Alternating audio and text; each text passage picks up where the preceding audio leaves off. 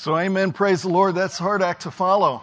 I, I guess I better be bringing my A game today, especially what we got to talk about, you know, because we've been in Daniel. We did Daniel late last Sunday, and then alternating that with a with a with a uh, kind of a mini series on grace, and this is a subset of that on the hard work of grace, and I'm working into that just exactly where we're at as a church. And you know, it's not it's not an easy maybe specifically today, some of it's not easy necessarily to hear. So, uh, so look, if you pray while I'm preaching, God will craft a word and give you what you need. So go ahead and stand, if you would, again, just for a moment, get the blood flowing, bump elbows with your neighbor, and let's go to the Lord and pray. Father, I thank you today. Lord, the life of this church is on display from the moment somebody pulls in the parking lot. They can see the life of this church on display. Uh, Lord, I'm thankful when they walk through the lobby. Uh, things are a little chaotic. It's not big enough for what we need. Um, we're ashamed of that. God, I'm ashamed of that. That in 10 years here, I have not led your people in such a way that we could have all the facility space we need for what you want to do, and especially do with our kids, and especially do with our, our, our youth. And uh, so, Lord, I pray you'd help us come correct. Let, let me start correcting that today. Let's look into your word together. Let's find out exactly what we need to be doing as a church. And let's, let's just lock arms, lock wrists, not only in prayer, but in practical ways that are, that are going to get that job done so that you can continue to bless us even to do more. We ask it in Jesus' precious name. Amen.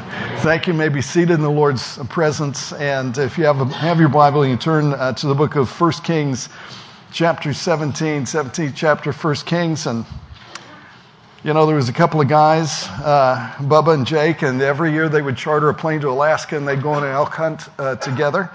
And uh, so this year, when uh, the pilot returns, then Bubba met him. He had a smile on his face from ear to ear, and he said, Man, we had a great hunt. Me and Jake, we both bagged two elk apiece. And the pilot said, Man, that is incredible. But unfortunately, the plane can only fly with the weight of one apiece, so you've got to give two away. And Bub and Jake, I mean, they were just instantly infuriated. And they're like, man, we are paying you the money. I mean, we, we know you can do this. And, you know, you, you, ha- you have agreed. You got to fly us out of here. And he did the weight calculations again. He wasn't really happy, but he said, okay, uh, okay, we'll do it. About 15 minutes into the flight, the engine started to sputter, and he gets the plane on a glide slope because he knows what's going to happen because then the engine stops and they survive the crash landing and uh, they're a little bruised up and Bubba gets out, he kind of dusts himself off and he asks Jake, he says, man, do you have any idea where we are at? And Jake said, yeah, we're about a mile from where we crashed last year. I don't see why you didn't get that because so, some people are slow learners, and sometimes we crash because of what we will not give away. And we'll crash just because we won't give away. And, you know, we're like the Pope and the Dalai Lama, and we're very transactional about our relationship with God. We're, we're like some of the people on, I mean, t- tune into Hillsong Channel TBN, and yeah, you get some of the Word of Faith people. It's very transactional. God, if I do this, then you got to do that. And grace is the most confusing doctrine in the world to a pagan Roman or to a Jew alike because it is totally, grace is totally non transactional. And while grace and works cancel each other out where salvation is concerned, God gives you grace for a purpose, and that purpose is to work with Him in ministry. And only the Bible is going to teach you how to factor in suffering and even denial as actual factors in God's grace. So Acts 14 26 says, and thence sailed to Antioch, from whence they had been recommended to the grace of God for the work which they fulfilled. That's the hard work of grace. 2 Corinthians 6 1. We then, as workers together with him, Okay, we've received the grace and we're working with God. Now we're begging you, we beseech you also that ye receive not the grace of God in vain. If all you do is receive it and you don't work with it, that's vain. And that's what I mean by the hard work of grace. So now I've, I've, taken on the task of uh, trying to lead us and guide us in the, in the months ahead in the things that we can do. I mean, coming back after COVID, even after making the changes we've made and turning the gym into a sanctinasium and doing all of that, um, you know, we still had no space. We had no space on Sundays. The kids were in a bad condition. We had no space for the youth, really no space, pra- practically speaking, for the college and something had to give. And, you know, God has surrounded us by the school and they're going to take care of our parking. Already we got a lot that's kind of close to us over here. Um, but uh, my understanding is they're going to knock down that building they're going to build parking right up to our parking lot, practically. So, okay, that, that takes care of our parking finally. For all of you that park, park along Marka Avenue and, and 19th Street and all those places. So, all right, uh, you know, the school's taking care of that we need to handle up on our business regarding the facilities. So our facilities now need to facilitate. And so I came up with an idea the end of last year 4,000 square feet, that's what we need.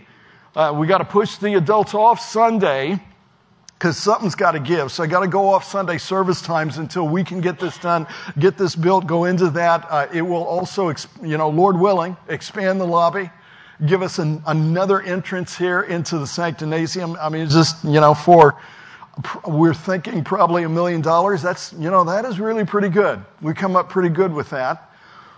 But in order for that to work, we've got to work. There's some things we got to do, and this gives me an opportunity to show you how to discover, and this is our thesis for today's study, how God wants your prosperity to match your spirituality, and He wants your finances to match and be as strong as your faithfulness. So grace always involves giving in order to resource biblical living. I'm going to prove that to you from the book of Philippians chapter 4 which is there on your handout sheet, but don't start at the first verse. Go to the last one, verse 19. But my God shall supply all your need according to his riches and glory by Christ Jesus. I mean, that's a promise. We like that promise so much. I mean, we put, uh, we put it on pictures. We, uh, we tattoo it on body. We love that promise. But the promise does not arrive without the work of a premise. So back it up in the Bible. Just back, not in the club, back it up in the Bible. Verse 15, verse 15. Now ye Philippians know also that in the beginning of the gospel, when I, when the gospel first came to Europe, when I departed from Macedonia, no church communicated with me as concerning giving and receiving, but ye only. For even in Thessalonica, Paul says, and he was only there three Sabbath days. Even there ye sent once and again unto my necessity, not because I desire a gift, but I do desire, Paul says, fruit that may abound to your account. So my God shall supply all your need because his riches and glory, they are great enough, but there are principles which define the procedure of God's provision. Nowhere is this better illustrated than in 1 Kings 17 because here is a single sister with a child. So, so, so she's got a child to feed and a challenge to trust God in spite of the, of the shortage surrounding her and the meager supply available to her. And this challenge to trust comes to her from a prophet of God, even though she ain't his religion. She's not his people. She's not his color. She's not his kind. She's not his kin. But the word came to her through the prophet and she believed it. So it's a, it's a challenge to trust. The key principle is generosity. She's got to trust the tangible word of an intangible God and give first out of her small supply to the prophet who is proclaiming, and this is our first point for study, he's proclaiming that if you believe God to the point of obeying him, then He's more than able to take care of you.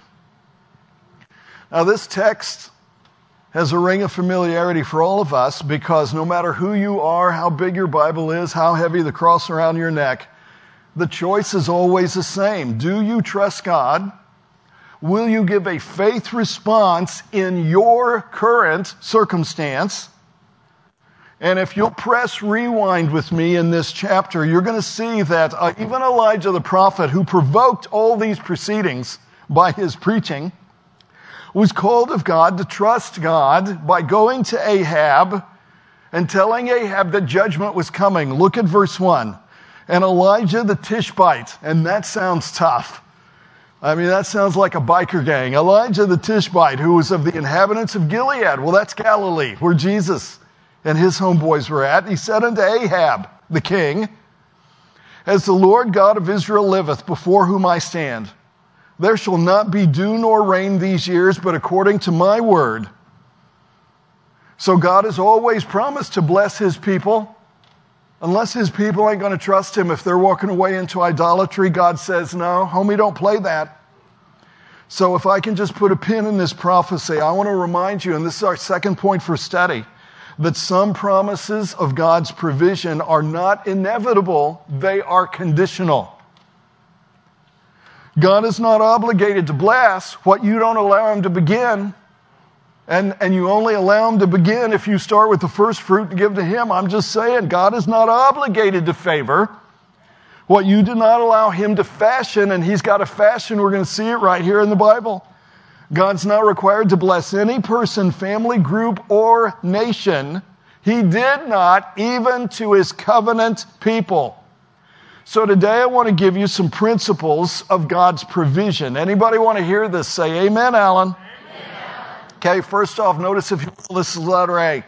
Our blessings are a function of our faith in following God, letting His Spirit answer to the Word, and then living out the will of God.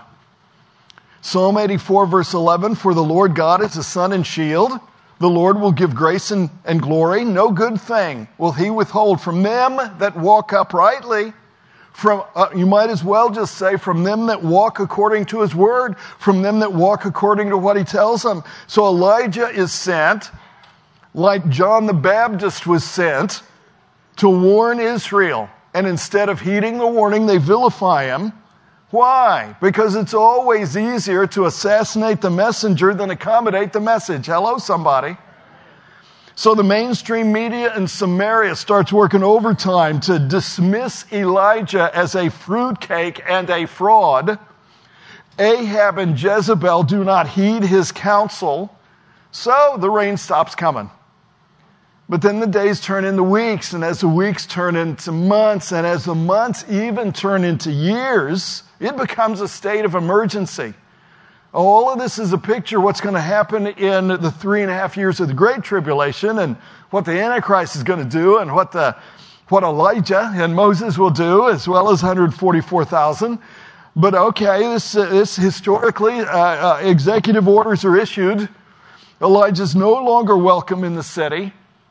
But even in the wilderness, where God's taking care of him, God says to some ravens, and ravens are, um, you know, they're, they are, uh, they don't eat vegetables.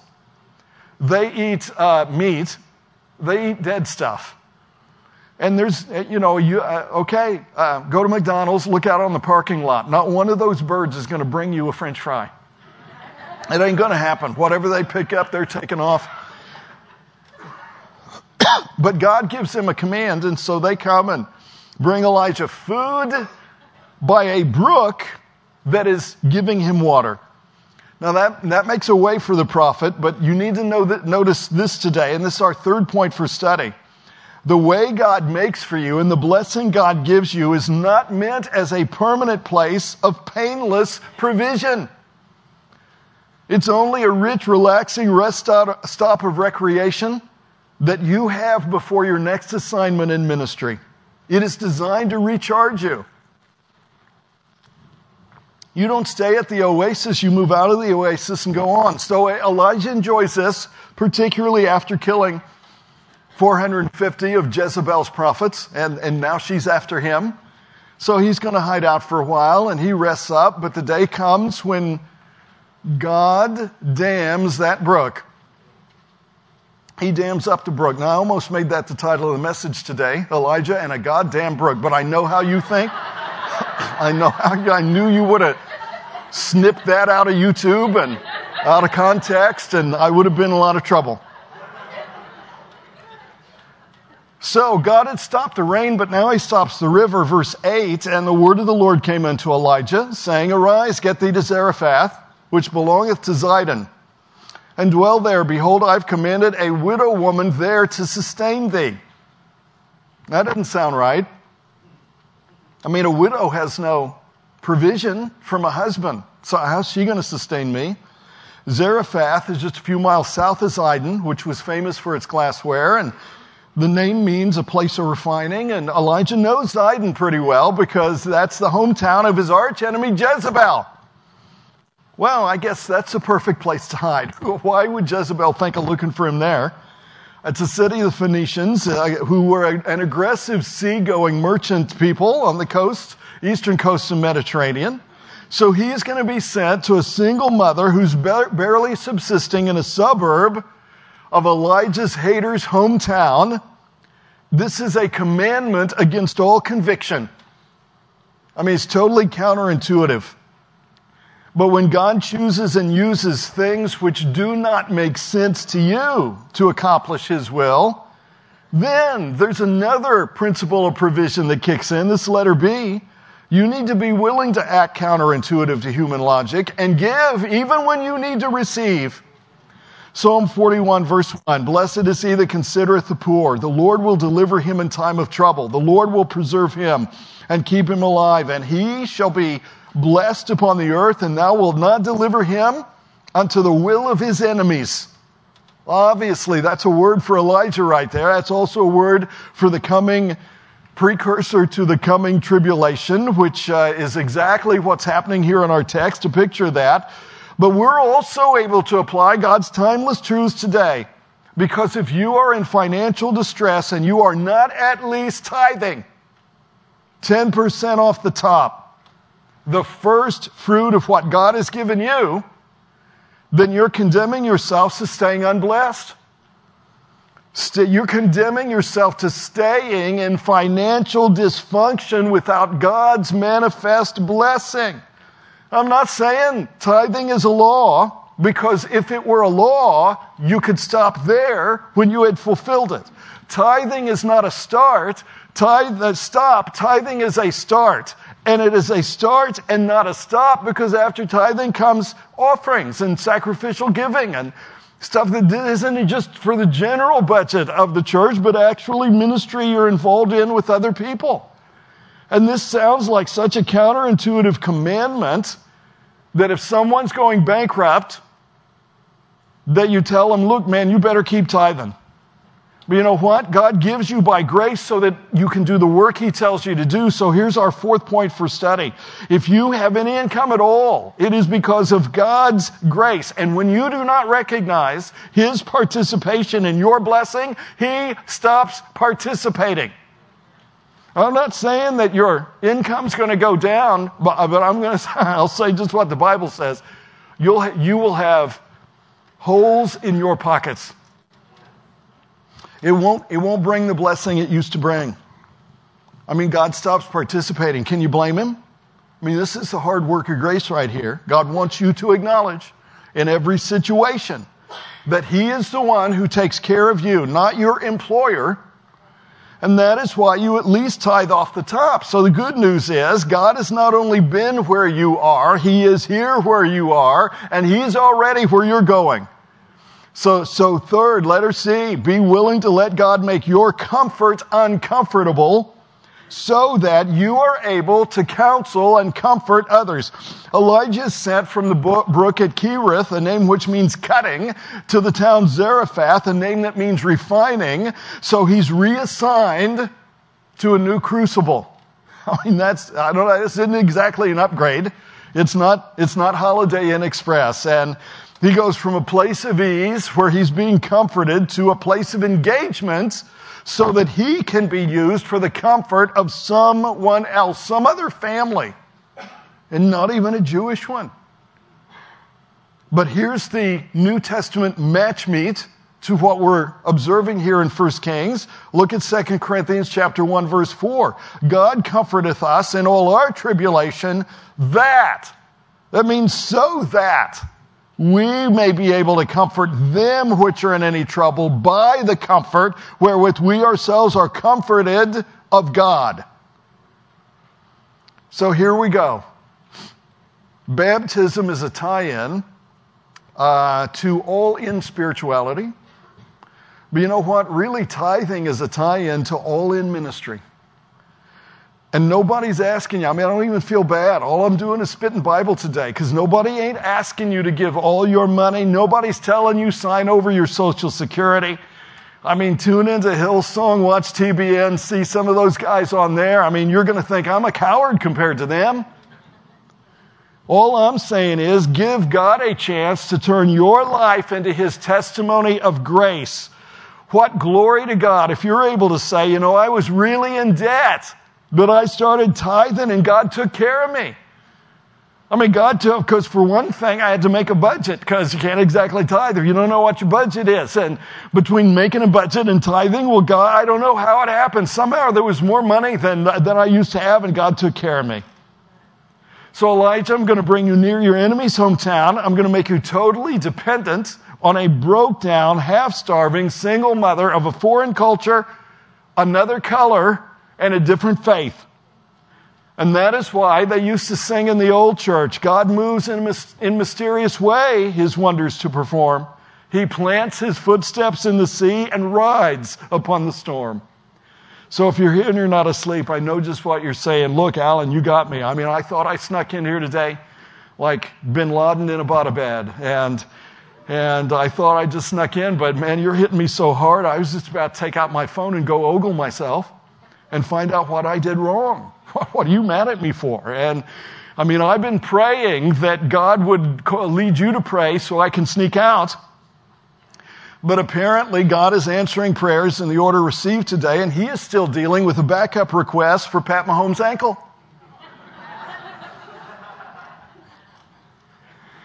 As what I've discovered about life, Alan, is that time heals all wounds. Uh, I mean, except for that dumb tattoo I got. And and so a number of setbacks have led me to determine I'm either sitting in Elijah's seat or I'm bowling down this sister's alley. And I don't think I like either one. So, Alan, a word to the wise is unnecessary. It's us stupid people that you need, that you need to talk to today. So don't let me leave here till you show me. How can I handle life with the intense needs I face right now, including in my finances? I'd be glad to help you out. Give me a minute to unpack this passage. We'll clothe ourselves with His truth, get our healing, head out of here ready. Bring somebody with you next Sunday. It's Lord's Supper, Lord's Supper Sunday next Sunday. But right now, I want you to see how to trust God for needed provision. Anybody want to hear this? Just shout hallelujah to you. Okay, I'll even take silence as consent because it is just that important. First off, notice, if you will, that this struggling single sister, she reminds us, and this is number one, our needs can be perplexing. We're not given the benefit of her resume or portfolio of her poverty. She's simply called in verse 9 a widow woman and not a Jewish one. As a matter of fact, Jesus quotes this when he preaches in his hometown synagogue of Nazareth. Now, he'd already moved on as a preacher. His headquarters was Capernaum. He comes back to his hometown to preach in Nazareth, and at first they're all like, oh, wow, Jesus. Uh, wasn't this Joseph, the carpenter's son? And then he, he points out how Elijah was sent not to, I mean, there were plenty of widows in Israel. Elijah wasn't sent there, he was sent to the Palestinians. And they want to throw him off the cliff. I mean, it's not metaphorical. They tried to throw him off the cliff. So she's desperate. She's destitute. She's got an incredible need, first, letter A, because of past adversity. Death invaded the family circle. It snatched her husband away. She knows what it is to cry herself asleep at night. She knows what it is to go through dark days with a broken heart. And I know, I know I'm speaking to somebody in here today because adversity has become your university and it seems like you never graduate. You are on a graduate degree in the University of Adversity. Life can sometimes beat you down. It can leave you with a bitter spirit. It can leave you with a broken heart. And this sister's needs are perplexing because of past adversity. And second, letter B, because of present anxiety. Verse 10. So he arose and went to Zarephath, and when he came to the gate of the city, behold, the, the widow woman was there gathering of sticks. And he called to her and said, Fetch me, I pray thee, a little water in a vessel that I may drink. Now that's a sacrifice. And as she was going to fetch it, he called to her and said, Bring me, I pray thee, a morsel of bread in thine hand. Now watch her anxiety. She said, You know what? Pharaoh knew a lot of gods. We know a lot of gods. We got a lot of gods. Our main god's Baal. We know other gods, Elohim. But you know, this God of Moses, this I am that I am God, Jehovah God, well, that's different. Know you're his prophet, and I know as the Lord thy God liveth. I have not a cake, but a handful of meal in a barrel, a little bit of oil in a cruse, and behold, I'm gathering two sticks, that I may go in and dress it for me and my son, that we may eat it and die. So she's gathering sticks to cook a last meal for her and her son, and the cupboard is bare, and the money is gone, and the only thing she got left, a little bit of meal and a little bit of oil, and she's alone, she is bitter, she's, she is broken, she is discouraged and now despondent. There is nothing to do but fix what is left and wait for death to show up. Somebody listening right now, you, you've got that feeling. I mean, between pandemic, protest, politics, and Putin, between layoffs, setbacks, sickness, depression, discouragement, Google is laying off thousands of people, Microsoft laying off thousands of people. Is that going to put us in a recession? Maybe your company is going to downsize to get right size and, and you are not their size and now, now you're laid off and betrayal and bills and bad luck and bad choices, income going down, inflation going up, medical expenses unexpected, especially if you got kids. So our needs can be perplexing and often overwhelming, so it can leave us wanting to give up. But before you do, can I say something Elijah would want you to hear?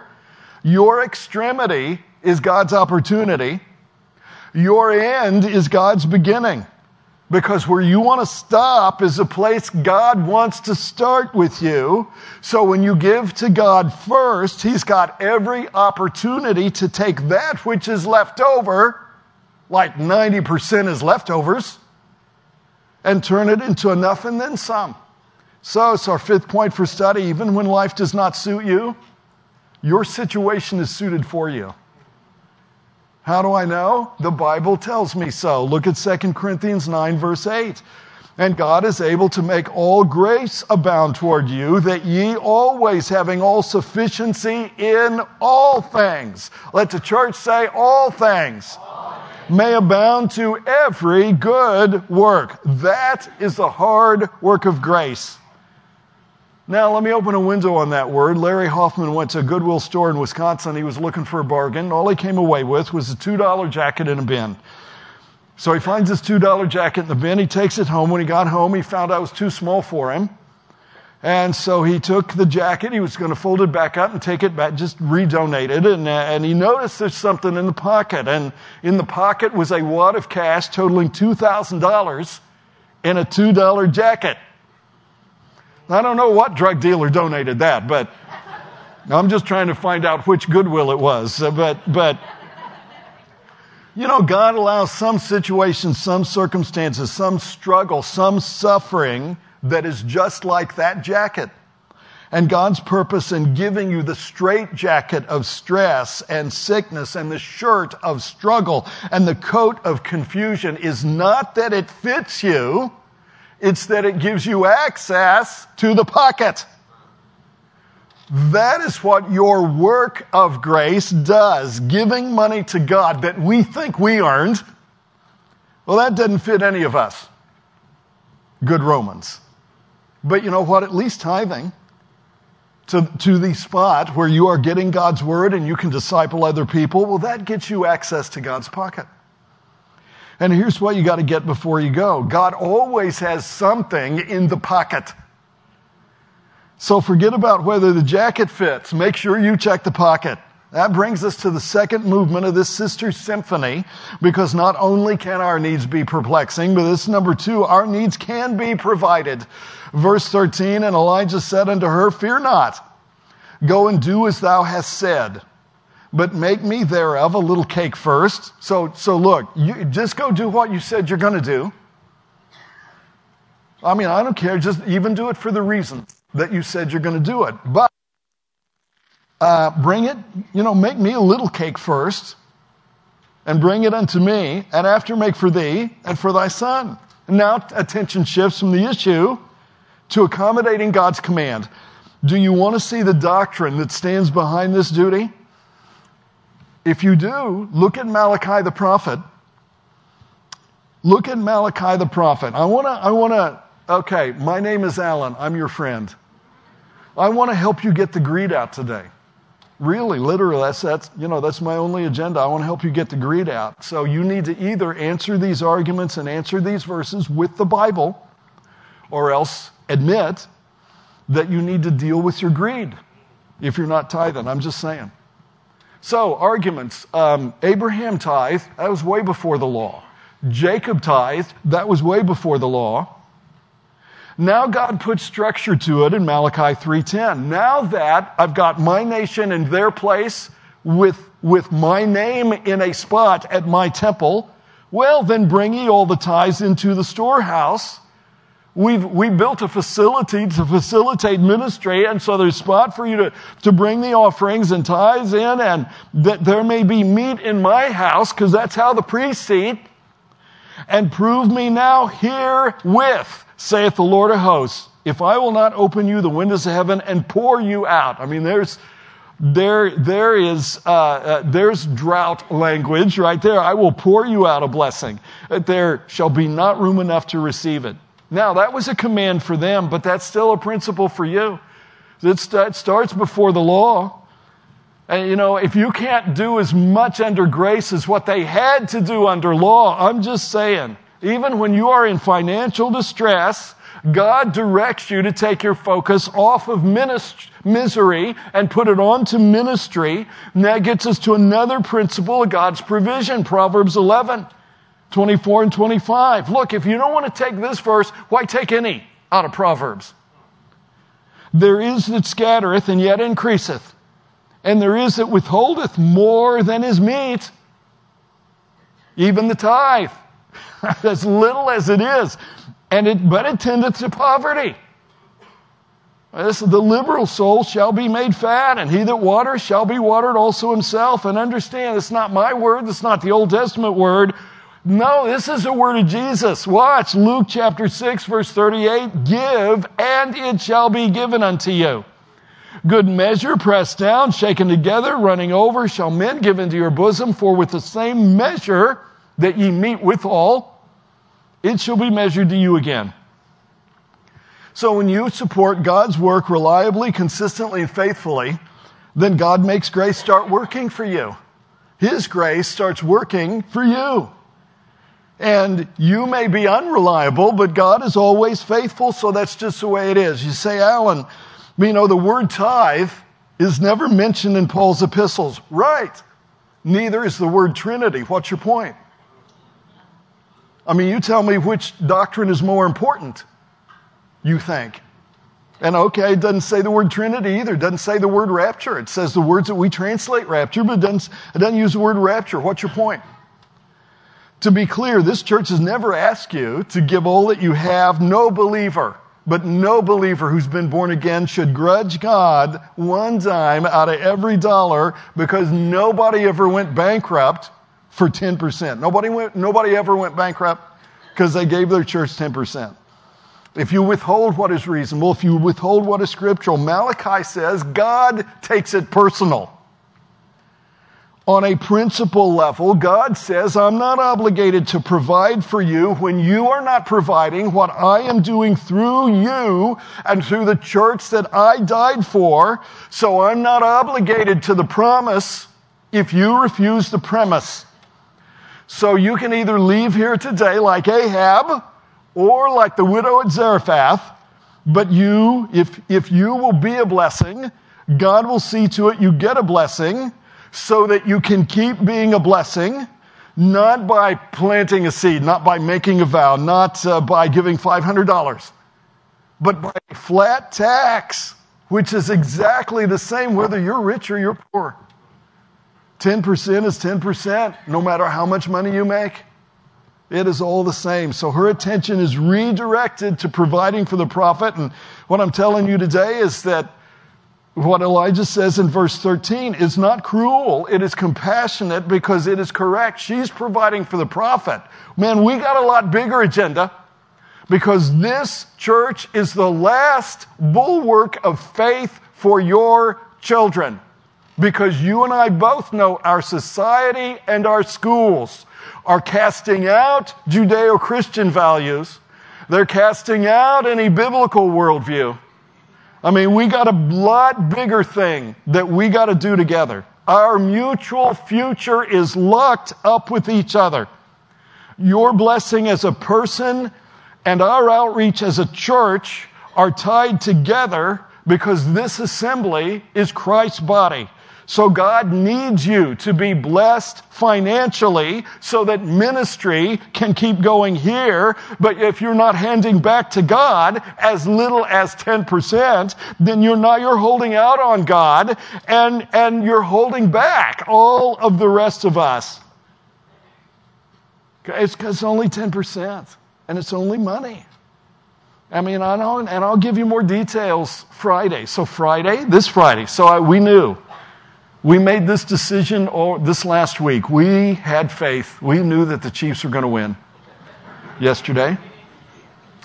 Uh, we knew that. Now, the problem was back when we decided on our 30th anniversary worship night for our 30th birthday as a church, uh, we didn't know when anything was going to be scheduled. But once we saw that, oh man, the you know divisional playoffs going to be scheduled at exactly the same time we said, okay, we'll move it up to this Friday. So this Friday, what is it, 7 o'clock Friday? 7 o'clock Friday. We're going to have our worship night, praise and worship God for 30 years. And, and I will have a handout of some type. We will give you more information on what we've got to do as a church. We need, we, we need 4,000 square feet. We need it to expand the lobby some. We needed to add a, okay, and if we can do that for a million dollars, all right, I have a plan. It's not a building program, but I'll, you know, I'll tell you how exactly what we can do to be our own bank, get it paid off within three years or less, and keep going on in ministry. And if that, you know, makes you feel guilty, well, I guess that's the way God wants it because you being blessed is a bigger deal than just God blessing you. Ministry runs on the rails of relationships, but those rails are greased with money, baby Baba. It ain't the millennium yet. Now, it ain't the tribulation yet either, so you got some time. Because here's our sixth point for study. Your obedience is what will kick the promise into effect. Watch verse 14. For thus saith the Lord God of Israel, the barrel of meal shall not waste. Circle that word waste. Neither shall the cruse of oil fail. Circle that word fail until the day that the Lord sendeth rain upon the earth. Now, that is more modern phraseology than the last 10 modern translations. Don't you ever feel wasted? Don't you ever feel like a failure? So she gives bountifully, then she reaps bountifully. So her needs are provided for two reasons. First, because of the message she embraced. We need to embrace the message, verse 15. And she went and did according to the saying of Elijah. And she and he and her house did eat many days. Down to nothing, she says, I swear, I don't got but one slice of bread. Elijah says, Sister, beyond your nothing left is something else. God's got something else. And those who walk in the will of God always receive the promise of God. You take care of this prophet's ministry and trust God to provide. So don't mistake me for those name it and claim it, tag it and bag it, blab it and grab it, uh, health and wealth, false prophet prosperity preachers, because what I am showing you, what I'm saying, the amount's insignificant. It's only 10%. But God's point is it got to be the first. It has to be the first fruit to show that you really trust God. You're going to have to embrace His message. Anybody who's saved can be a member of this church. Why would I want to make you a deacon if you're not trusting God like I'm trusting God? I mean, deacons represent. That's what they do for us as pastors. I don't rob God. How would I be a good shepherd if I let you rob God and still function in ministry, still function in leadership? I mean, especially when the amount is so insignificant. Now I know you don't believe me, so let me prove it from the Bible. Verse 9, God tells Elijah, a widow woman will take care of you. But as soon as Elijah acts on God's words, he embraces the message, he gets to the gate. In verse 10, God shows him the widow woman who's going to take care of him. Okay, you missed that. Let me be kind and rewind because this is the hard work of grace. God sends him with only an indefinite article, a single sister, single mother. But as he moves in obedience to God's mandate, God shows him the definite article, the single mother. So you got to trust God enough to move with the bare promise, knowing that as you do what God says, He will shift you from the general to the specific. He'll shift you from a job to the job. He'll take you from a place to the place, from a blessing to the blessing that comes with obedience and faith. Her needs are provided because of the message she embraces. And then second letter B, because the miracle she experiences, we need to experience a miracle. Verse 16. And the, now, and let me just say this. I may not be the prophet or the son of a prophet, and I do not claim to have any particular special sign gifts. But let me just say that if the devil is doing his worst, God's willing to fight fire with fire, and he's willing to use you to do that. And I don't think we should say God can't do the miraculous through us. I mean, distrust is a sin. So I try to never go there. I'm going to trust God for the most He can give. I got a great God. He can do great things. Verse 16, and the bar- barrel of meal wasted not, neither did the cruse of oil f- fail, according to the word of the Lord, which he spake by Elijah. So every day she keeps going back to that barrel. She's digging in. And she keeps pouring out of that bottle. She's tipping and tipping and tipping and, and for her family and for the prophet. But when she goes back the next day after emptying the first day, she finds there's still more in there. Okay, wait, I'm going to mess you up. Our problem is we want to know this. We want to know how is it going to get in there in the first place. Uh, tell me that first, God, before I believe you. Who's going to put it there? What time does it get deposited? And God says, you know, that answer's really a none your. It's a none your. None your business. Your business is to trust that if you do what I say, then I'll make a way. Let me give you one more thing before we go the benediction. God knows what you need before you know you need it. In 2005, there was a retired Methodist minister named Reverend Jones, and as Hurricane Katrina approached New Orleans, his daughter begged them to take take and him and to uh, get on a plane and to fly to Atlanta and not ride out the storm, not trust, you know, the um, levees and everything else, and there was only one problem. Even though New Orleans was under an evacuation order, he was like the 100,000 100, other poorest people in the city had no money. And his pride didn't allow him to admit that to his daughter. And he never believed in plastic, so he didn't have a credit card, and it wasn't back in the day where you could just get a ticket online and have somebody else pay for it. He did have some money, but by that time the banks had closed and the storm is approaching, and he wanted to fly to Atlanta. He had no financial means to get them there, and he would not admit that to his daughter. And so when Katrina hit, he and his wife left their home. They went to the shelter, and after it passed, the authorities let him back in to the lower fifth ward to gather some belongings. Some of you went with me in 2008. We were still rebuilding homes in the lower fifth ward. And when they entered the house, the water was still knee high and he was determined to see what he could salvage. So he, he got inside the house and he saw, the only thing he saw worth keeping were a few family photos that were floating on top of the water. So he grabs them, he leaves. They, uh, you know, paint the signs on the outside that says, okay, it's been checked, no dead people in here. They get back to the shelter, no money in his pocket, no money in his pocket, tears in his eyes, sets down on the cot, starts taking the uh, photos out of the frame so they can dry on the cot that they sleep on. And when he removes his daddy's portrait, an envelope falls out of the back of the frame. The envelope had $366. Now, the amazing thing was his daddy died in 1942 when he was just 12 years old but all that time, the money was in the frame. Now, I don't see why you're not getting this because that is the definition of providence. That's the definition of God's providence. Providence means God has stored up in advance the very thing you need when you arrive there. If you don't go there, well, then I guess you didn't need it. So the, the minister didn't know it was there. He didn't know how it got there, but he knew it was just enough for him and his wife to take a flight to their daughter in Atlanta. That is God's providence. That is God's provision. And uh, the greatest revelation I can give you today is this God has already provided for what you need, even though you don't know it, even though you cannot see it. But if you step out in trust, then He always leads you to overflow, not just enough but so much more you can help others.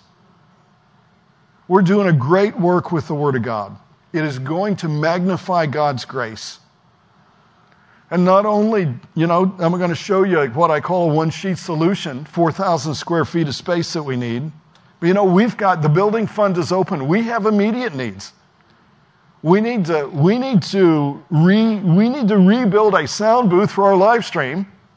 Uh, we, uh, Lord willing, will get access to the entire building that we own in Copper Oaks, but we need to remodel that part of that building for the Spanish class and, and for other things. I mean, we got things going on right now. Ways to get involved. Support the ministry that you yourself do here and that we do on your behalf toward others. Step out and trust. God will lead you to overflow. Every head bowed, every eye closed. One thing I know is that God will provide for you. And I know that because He provided Jesus Christ to die for your sins so that you could have eternal life. And then once you get saved, God doesn't want anything to stand in between you and Him, in between you and hope, and, and hope in between you and growth, in between you and sanctification. In between, he doesn't want anything to stand in between you and fruit, in between you and discipleship. And we don't have the problem necessarily exactly that Israel had in the time of Elijah with a multiplicity of idols. No, we have one God and even though our dollar bill says, In God we trust, really it's in that dollar bill we trust. And that is our idol. And God doesn't want that to come between you and Him. Salvation is a free gift of God's grace. I mean, free gift. It's not ceremonies, sacraments, or rituals. It doesn't matter denomination or what church you're a member of. It doesn't matter whether or not you've been baptized. It's a free gift of God's grace by your faith in Christ's finished work. And that means all you got to do is pray. Pray. Just pray with me right now. And just say, God, I believe on Jesus today for what he promised me. I believe on him for everlasting life. Just like this widow in Zarephath. Didn't make sense, totally counterintuitive. She believed the word of the prophet. I believe the word of Jesus. He says he will give me everlasting life.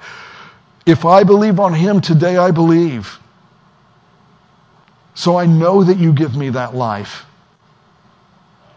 God, make me born again right now. I ask it in Jesus' name. Amen. Go ahead and stand with me if you would as we get ready for the praise team to send us out singing.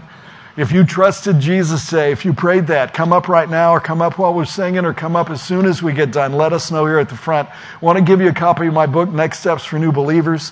If you want to become a member of this church, if you want to get baptized on Super Bowl Sunday is our Super Sunday. We're going to do baptisms. If you want to get baptized, come up and talk to us.